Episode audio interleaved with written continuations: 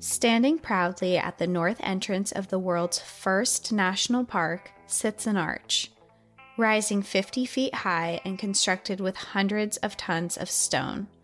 This structure can be spotted from miles away. It serves as the gateway to Yellowstone National Park, but its inscription holds true to all parks for the benefit and enjoyment of the people. People. Hundreds of thousands of us pass under this arch and drive through the gates of national parks around the globe, eagerly anticipating the natural wonders that lie beyond them. But what about the people behind the scenes? The people who keep us safe, haze bears, guide us to the best trails, arrange educational displays in the visitor center, or present ranger talks. In this special segment of National Park After Dark, we speak to the people under the flat brims of the Stetsons who have lent their skills, passions, and careers to the National Park Service, and in turn, to all of us. Welcome to People of the Parks. Welcome, everyone, to our second People of the Parks episode. Our second ever. We're so excited to introduce and have this as a part of our show because we get to bring something a little bit different to all of you. And then we also get to do some more fun stuff on our end. And this week we have a very, very special guest. Yes, it's so nice to have people telling us stories. Yeah. And learning from people instead of, I love spreading what we learn through our research for every episode, but it's so nice to have to sit down with the best of the best in the field and people who have such experience within the parks firsthand it's incredible. And we really wanted to make a segment that we can have those conversations, but also share them with everybody else. There's just something that's so different from actually researching it and going through books and stuff like that to actually talking to people who have real life experience. And that's what we're doing today. We are talking to someone who has real life experience within the national parks. This former ranger spent over a decade working for the Park Service in roles ranging from law enforcement, district ranger, criminal investigator, firefighter, and in search and rescue. Her career might sound astounding, but her outdoor achievements are just as extraordinary. Her feats include through hiking the entire 2,200 mile length of the Appalachian Trail, kayaking from Miami to Key West, cycling from Fairbanks to the Arctic Ocean, and being the very first to mountain bike the 800 mile Arizona Trail from Utah to Mexico. Along with her outdoor accomplishments, she is also an accomplished writer. With four books under her belt and one on the way, she shares her experiences with the world through award winning literary works, including Ranger Confidential, Living, Working, and Dying in the National Parks. Please welcome Andrea Lankford.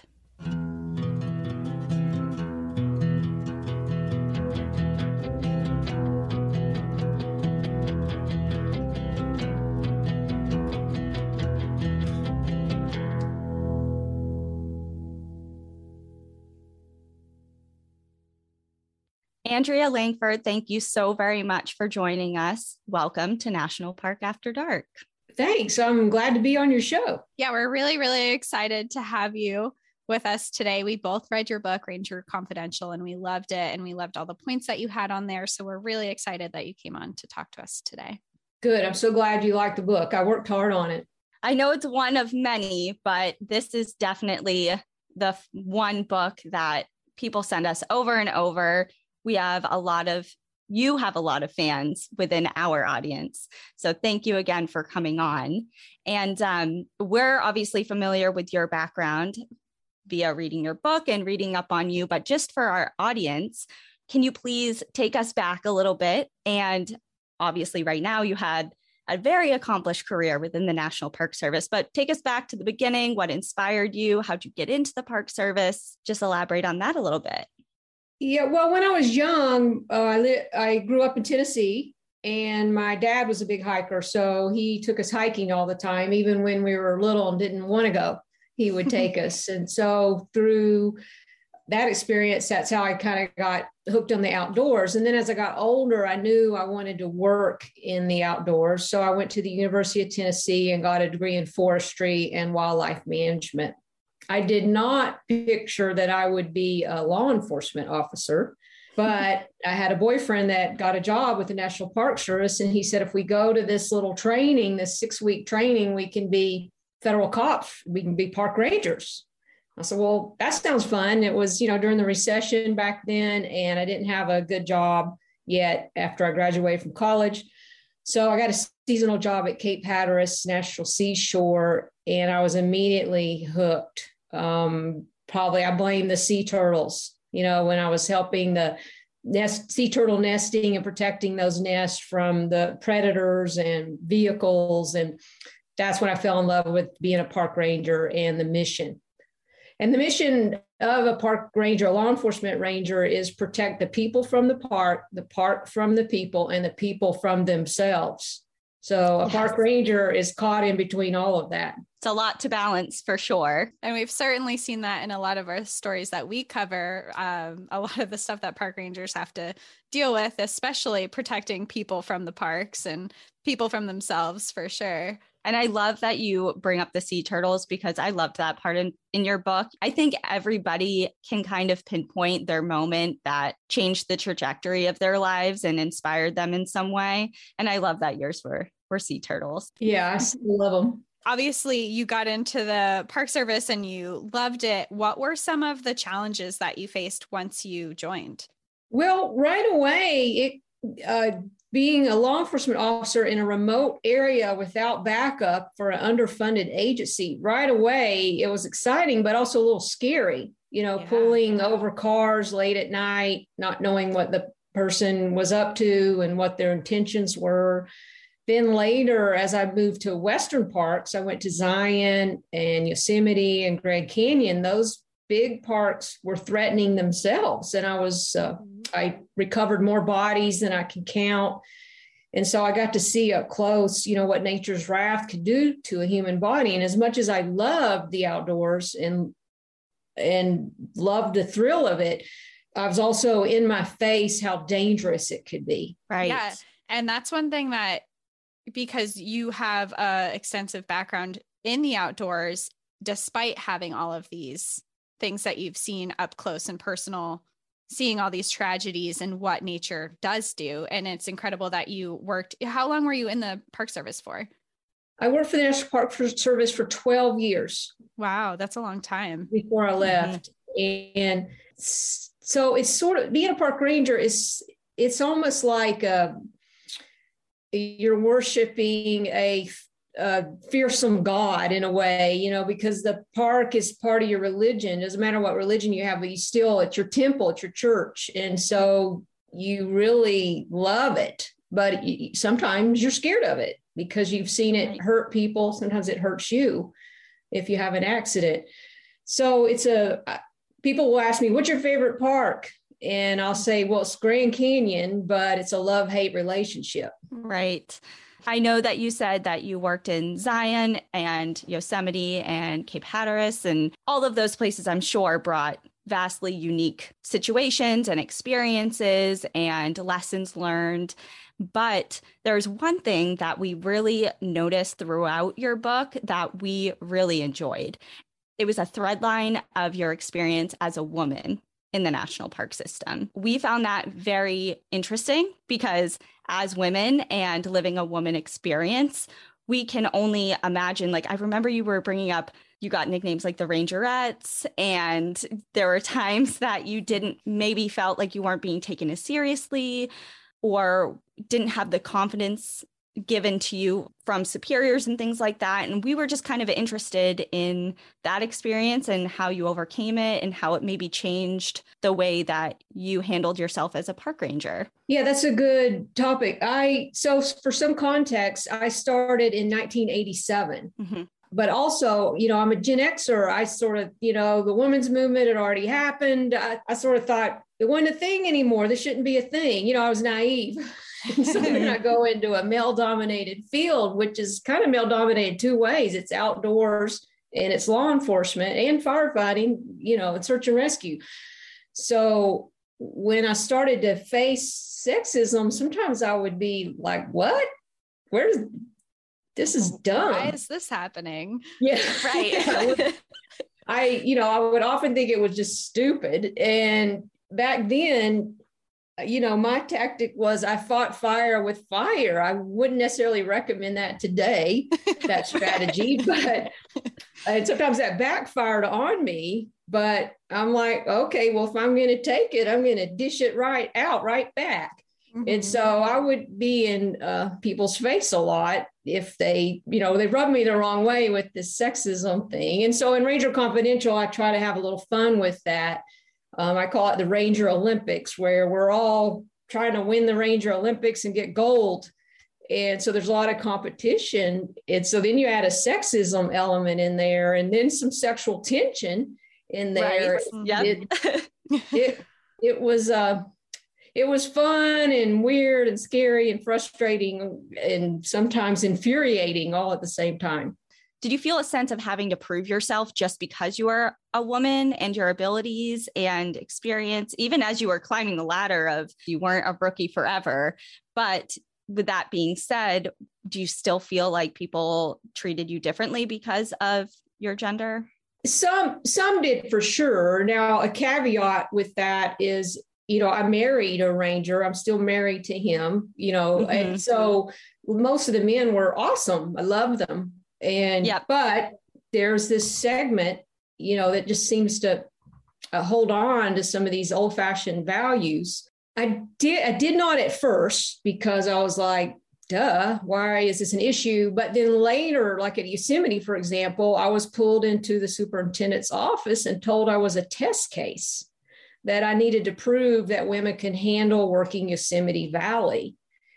And that was sort of like, what? And so being a test case isn't fun. It is not a good situation to be in because you start to feel like any mistake you make isn't a personal mistake. You've made a mistake for your whole gender. Yeah, that's right. a lot of pressure. It's way too much pressure. He should have never said that to me. He did mean well but that mm-hmm. did put a lot of pressure on me. If I fail, I've failed for my entire gender. And that wouldn't happen on the men's side, I'm sure. If you if a man was to make a mistake, it wouldn't be like, oh, we can't hire men, obviously. Right. Yeah, that's so much pressure to be put on just because of your gender. Yes. And I would, if any young woman came to me today, I would say, don't fall for it. You know, they, yeah. they can say that all they want, but that's BS you know yeah. just do the best you can and make as few as mistakes as possible but don't fall for anything like that throughout your time uh, working in the park service did you notice more and more women joining not really. My understanding is the ratio is about the same it was when I was in the service. Oh, wow. Yes. In law enforcement. I'm not sure about, you know, there's all different types of rangers, but I believe with law enforcement rangers, the ratios are close. They haven't improved much. That's really interesting because I feel like over the years, there's definitely more and more women who are getting into the outdoors. So that's interesting that it hasn't necessarily changed among the like law enforcement side. I know my partner, he has worked as a wildland firefighter for years, and he said kind of the same thing that you're saying, where he'll have like one girl that's on the crew or um, none at all. And it's kind of been a thing, but it's interesting because I feel like over the years, so many more women have been getting outside and doing things like the Appalachian Trail or the PCT and things like that. So that's very interesting. Well, if there's any women out there, go for it. Yeah, I, I agree. Uh, there, there has been improvements in leadership, though. We've had a female chief ranger of Great Smoky Mountains and a female chief ranger of Yellowstone. Uh, just in the last two years, is that they were the first so these are wow. that's a recent improvement, but that has happened. That's amazing. It's surprising that it's so recent, but that's amazing that it's happening. That's really exciting.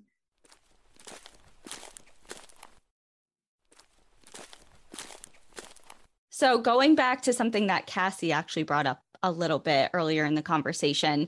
And she was talking about your experiences of things that you've seen within the park. And you mentioned that you've been on the scene of some not so great outcomes. Taking that into account with what we know of your marvelous outdoor expeditions that you've done on your own, like hiking the Appalachian Trail and cycling and kayaking and all of those amazing feats that you did, you're obviously doing these adventures. It seems like you haven't really been deterred from being a woman in the outdoors, even though you see that things can go wrong. From our perspective, from an outside perspective, it seems like the news is flooded with everything that could go wrong for women in the outdoors alone. And you have said previously that you don't subscribe to the notion that women should not do things outside by themselves. Can you tell us more about that? Yes, I can. It's it's sort of a paradox situation because as a ranger, I saw pretty much everything that could go wrong, but also because of my experience and my training, I also am confident that I can handle it or I'm prepared. And so I feel very confident in the outdoors. So I realize that's a paradox. And so whenever I hear these people women shouldn't hike alone and women shouldn't be out there, it really rubs me the wrong way because I don't believe that's true. And statistically, I'm right. Um, the statistics do not back that up that it's more unsafe for a woman than it is for a man in the outdoors. Can you tell us more about the statistics of it? Yes. And now statistics are a funny thing. You know, what Mark Twain says is lies, damn lies, and statistics. So there's a lot of nuance to this and we don't have very good statistics about you know especially with gender and you know dividing all that out by activity but there is an expert dr robert Koester. he wrote uh, lost person behavior he's a search expert phd and he looked at some numbers and he says that 80% of search and rescue calls for help are made by men now there's more men in the backcountry so that might explain that now, of those calls, of the men that made those calls, 12% died. Of the women that made those calls, only 9% died. So, women statistically actually have a better chance of surviving being lost or injured in the outdoors than a male does. Very interesting. Do you know why that may be? Or do you have any personal insight to that? There's theories. One theory is that men are more risky than women. Another theory, kind of along those lines, is um, because women are so afraid, you know, we're, we're given this fear porn kind of about don't be out there, that we're more careful because of that. There's a term, they call it the fear gender paradox where women are more afraid to be outdoors, but we're lessly we're actually less at risk than a male who who might assume that he's safe. That's really interesting to hear. And I really like hearing that and learning about that because me, myself, I really love solo hiking and a lot of just like little day hikes. I love going outside alone. And many times I get, why are you out there by yourself? You shouldn't be out on the mountain alone.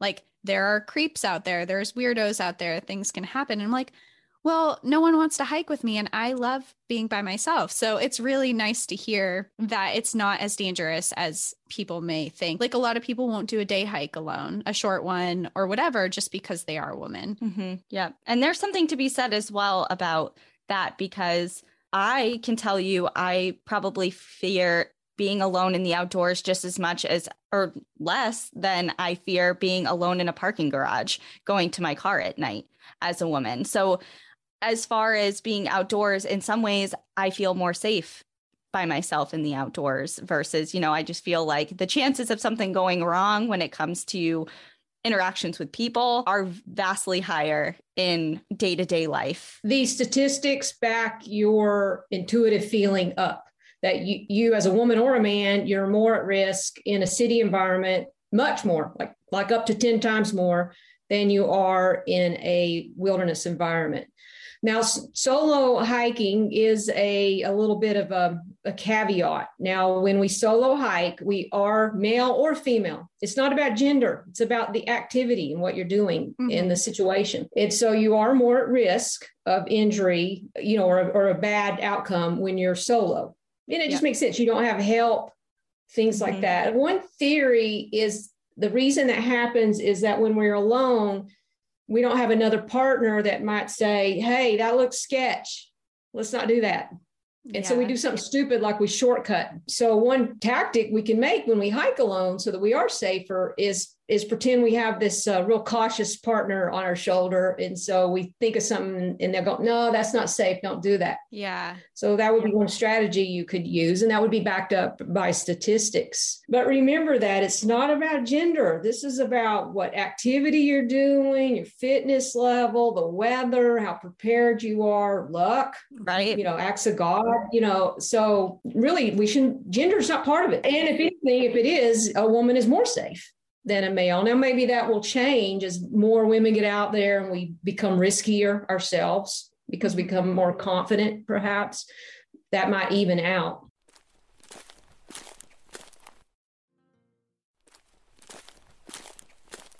you talked about being prepared and knowing what's going on. What's some advice that you have for women who are going out into the outdoors to be more prepared and more knowledgeable while they're out there? I would look at your whatever trip, look at it as an expedition. And even if you only do it mentally in your mind, have a safety plan. What am I carrying? What's the weather? How far am I going to be out that day? You know, has there been news lately about a wildfire or a violent person on that area? You know, do some research about it. And then look at your activity. For example, if I'm just going to go hike in three hours on a trail that I've been five times, I have no problem. I'm going to go alone. I love being alone. But if I'm going to do a three day expedition cross country in the snow, probably not going to do that alone. I'm probably going to want partners for that.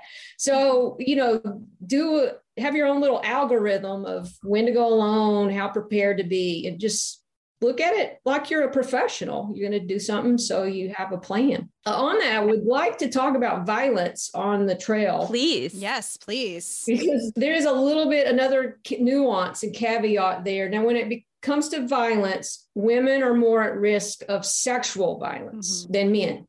But men are more at risk of all other types of violence robbery, a fight, you know, all that. Men are more at risk for that.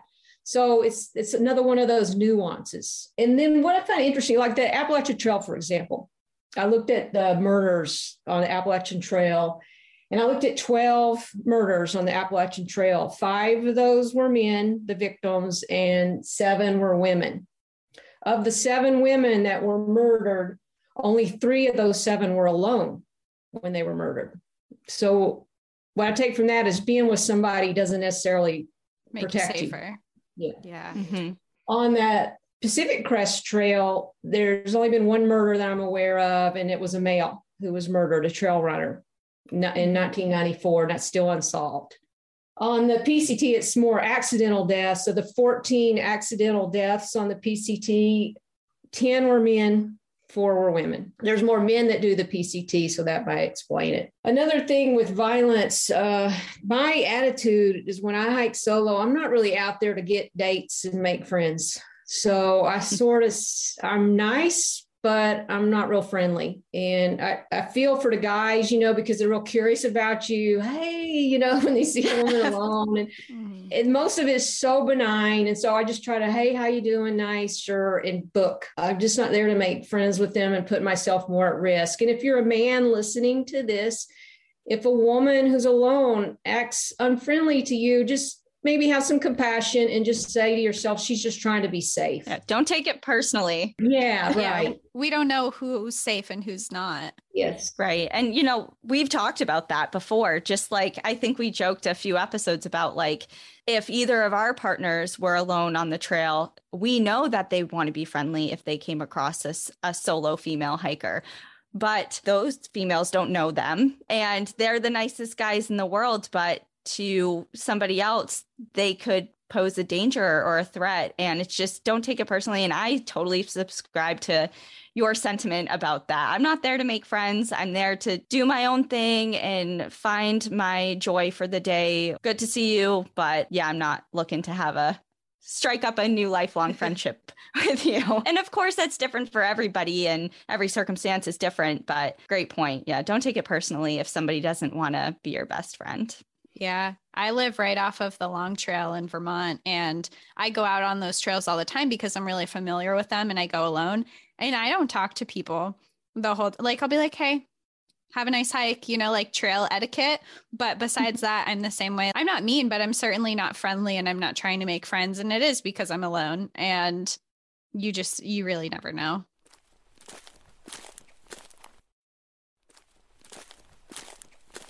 I did want to ask now that you brought up the the PCT versus the Appalachian Trail, we do know that you're working on a new book about some missing hikers from the PCT, three gentlemen in particular, correct? Yes. I know that you've been working on that for quite a while. Is that coming out this summer? Hopefully, fingers crossed. Yeah, I'm hoping in 2023. Okay. I know a lot of people were excited and waiting for that book, but the publishing industry can move slow. And so we're hopeful at 2023 you'll get to see it. And that is three young men who went missing on the Pacific Crest Trail, and we do not know what happened to them. And this the book is also about the people who are working so hard to try to find them. Yes. And we know that you have a website dedicated to that. And if everybody wants to look up details about the gentleman and the work um, that everyone is doing for their cases. And of course, to look out for your book, we'll provide that information. But I just found it very interesting that you chose to do that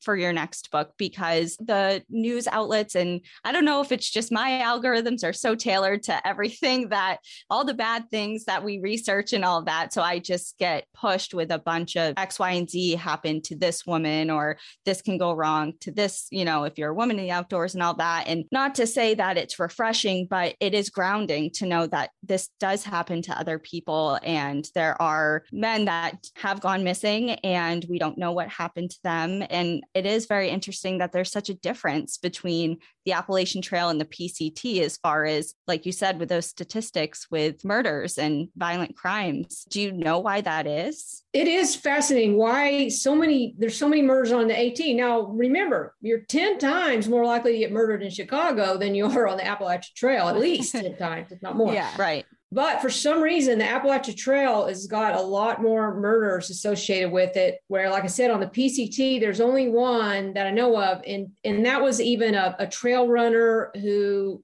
people were breaking into his car on the trailhead. That's the theory, and he got mm-hmm. in a fight with them and he was killed in that fight. So it's a little bit, you know, it's not really a hiker death per se. So I don't have a good answer for that, but there are, when my book comes out, you'll see there are a lot of shady characters that do hang out on the PCT. Not a lot. There are some, I should say. There's some There's shady people. So there are, is obviously a potential there, but for some reason the AT has just been a, a more brutal trail as far as the number of murders go relative to the PCT circling away from the more dangerous and scary side of the trails, do you have a particular excursion or adventure that you've done that has been your favorite experience? Yeah, I'm glad you brought that up because I didn't get to brag about all that I've did. Yeah, I was oh, going to say, God. I want to hear about all of your adventures. And I think it's important because most of this I either did alone or with another woman. And for the most part, I felt entirely safe. I got like tens of thousands of miles on my feet, right? Amazing. So I did that entire Appalachian Trail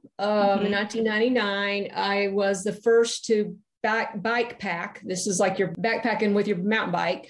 The mm-hmm. Arizona Trail from Utah to Mexico. Um, I kayaked from Miami to Key West, and I cycled basically from Fairbanks to the Arctic Ocean uh, camping all the way. Most of those were either done by myself or with a woman, another woman. Amazing. And the experiences where, you know, there's some misadventures attached to all those things, but I rarely felt threatened in any violent way at all. So, as far as my favorite, now that's like trying to get a mother to pick her favorite child or something.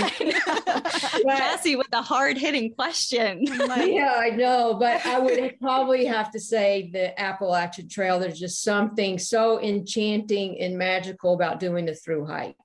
Uh, yeah. It's it's just a wonderful experience. So if I had to pick, that's what I'm going to pick.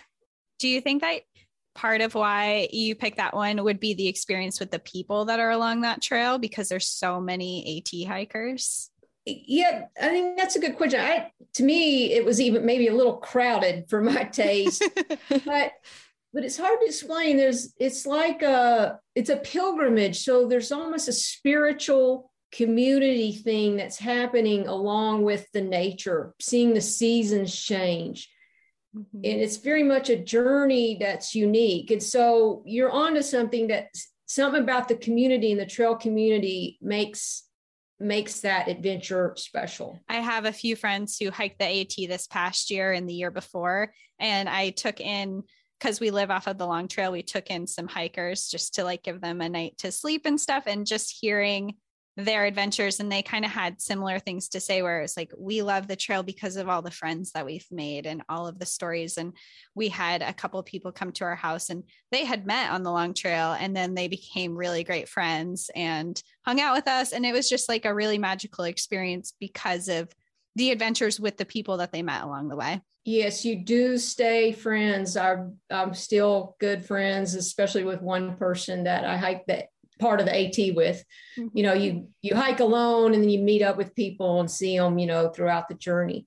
Yeah, one of my friends, she did it and she's like, I didn't realize I was a slow hiker until I got onto the AT. And she's like, and I ended up catching up, but she's like, I hung out with the older crowd at the beginning because I couldn't keep up with anyone else. And then she met more people because she finally got faster. And she was like, we were in and out of hiking with certain people along the AT, but it sounds like a really, really cool journey. Obviously, you've checked a lot of boxes, I'm sure, in your desire for, you know, we say there's a list, we have a list our bucket list of outdoor places we want to see or things we want to do. Cassie's list is about a mile long. what is on yours? What is next? Do you have anything in the works or somewhere you really want to see or an excursion you really want to tackle? Yeah, I really want to see Isle Royale National Park. Mm. It's mm-hmm. one of the mm-hmm. least visited national parks. It's an island. And I have written about that park in my book haunted hikes and so i really want to go there and hike and camp. So that that's one that comes to mind first. I did i did hike the milford track in new zealand. It's awesome. I would love to return to new zealand and do some more tramping they call it there. Tramping? I didn't know that. Did you cassie? No. Yeah camping uh, yeah, yeah. They, and the Australians, because there was Australians I was hiking with, and they, they call it bushwalks bushwalks. Oh, you like to do bushwalks. You know, you know, we call it through hiking, but they, mm-hmm. you know, or backpacking, but they say New Zealanders say tramping and the Australians say bushwalks. Bushwalks is really funny. I get the I get the uh the Zealand version, but bushwalks is really funny. yeah. Yeah. Isle Royale, we did Cassie covered Isle Royale, I don't know, six months ago, eight months ago, yeah. maybe. And we had a lot of people who were like, that's our park, you know, or that's my park because I live up there. And like you said, it's one of the least visited, but man, does it seem beautiful. And I am particularly interested in the wolf and moose studies that they do on that island. So I would love to go for that reason, among others. Every park just has something so unique about it. And that's just the magic of the national park system, whether it's a crown jewel like the Grand Canyon or a smaller historic park, anything run by the National Park Service, we're discovering through our time with researching all this is there's so many layers and so many things to discover and people to meet and it's just been a wild ride. Yeah, good for you guys. I'm so glad you put this show together. Thank you. Yeah, it's been really interesting, like she said, because you can go from the national parks or the national historic sites, which we're discovering are like these amazing places that I think at overlooked so much and they carry so much history and so many cool things where I'm like, wow, I didn't know that all of these historic parks were on my list, but now I have to go to these places. So mm-hmm. there's definitely a lot in the National Park Service that we're learning more and more about all the time. Yep. So, as far as a wrap up question, I have one final question for you. And that is Do you have any words of wisdom or encouragement for those who are gaining their confidence in the outdoors? Because you're obviously very experienced and you said you feel very comfortable and very confident in your own abilities while being outside because of that experience and your confidence in your skill but we have a lot of listeners who have emailed us personally saying i really want to get into the outdoors what is a first step or do you have any recommendations? And as far as just getting your feet wet with the outdoors because it can be intimidating going to big national parks and you see all these through hikers and you know people scaling el cap and can be a little intimidating but the outdoors are for everybody. We just wanted to ask from the pro if you have any little nuggets of advice. Yeah, that's a great question. I, you know, I'm almost 58, so I can't do all that stuff I used to be able to do. And And so remember, just a slow hike in an area near your home where you're you're bird watching or or drawing or journaling or you know slow down one thing and really see it and uh, study it and look at it and take it in and smell it. And so, if you have that attitude and you're a little nervous, so you could just bite off a little thing first and do an hour hike by yourself and then a two hour hike and do trails you know near home. And you gain confidence that way, slowly, slowly. Another thing is find an ex- a more experienced person to go with and learn from them. Uh, there's also lots of hiking groups where you can join a hiking group online through Facebook or other platforms and join up with them and do it that way. Before too long, you know, that five mile hike is nothing. Now you're ready for a 12 mile one by yourself. So it just start slow and build and don't be ashamed about doing something slow and easy at first, because that's really where you can take in nature. This running through by everything, uh, it's you know that's competitive stuff. There's a there's a value to it, but we don't all have to be enjoying nature that way. I love that. I always joke that I'm a really slow hiker, and it's because I like to look at everything on the trail. I'm like, oh, I love this plant. What's over here? And then I get to the top, and a lot of people that I hike with are like, okay, we made it to the top. Let's go back down. And I'm like, nah, I'll hang out. Like I could hang out up here for two hours. So I love that you said that because I personally am a, I think a very slow hiker. and I think that that's great. Just dip your toes in. Don't go past your own limits and don't push yourself in ways that is dangerous for yourself. Knowing your physical and mental limits. For me, I mean, Angels Landing, I did everything but the chain section. I couldn't do it. I just mentally like, so nervous and I am very confident in my abilities, but just the psychological, you know, falling type of thing, I was just way too nervous. My fear would have clouded my decisions and my ability, I think, if I was to hike out on the chain section. So I just called it a day and waited while my other friend completed it. And I was very happy with that. So just knowing your limits, I think, is a, a great sentiment as well you just did one of the tactics that we talked about where you had a cautious angel on your shoulders yes. so you don't have to do that. Yeah. And that kept you safe. It did. You came home. You're here to talk about it so you're safe and that's right. Listen and i will to your not instincts. be doing it again. I'm good. Check. Angels landing. Half complete. Check. I'm good. I really enjoyed uh, talking to you girls and yeah get out there and hike ladies. Let's do it. Yes Yes, thank you so much for talking to us today. This is really fun and very informative too. So thank you very much. And refreshing. And I feel very confident now. I'm the scaredy cat.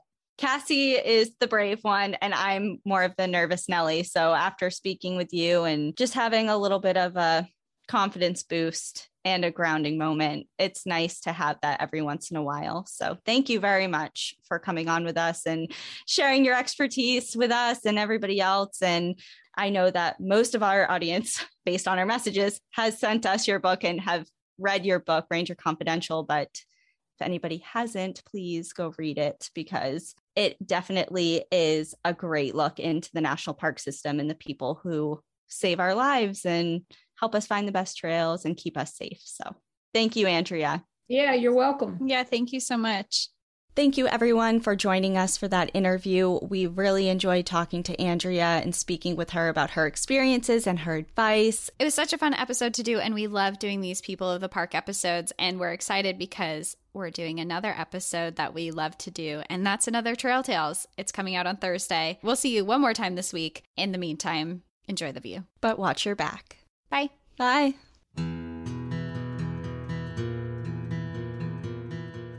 Thank you for joining us again this week. If you have a trail tale you'd like to share, send us an email at npadstories at gmail.com. Follow us on Instagram and Facebook at National Park After Dark and on Twitter at NPAD Podcast. Become an outsider by joining our Patreon, where you'll gain access to monthly bonus stories and exclusive content. And remember, when you support our partners, you're supporting our show. To access our special discount codes along with source information from today's episode, check out the show notes. For information on the show, to shop our merch store, sign up for our newsletter, and more, visit npadpodcast.com. And if you're enjoying the show, please rate, review, and subscribe wherever you listen to podcasts.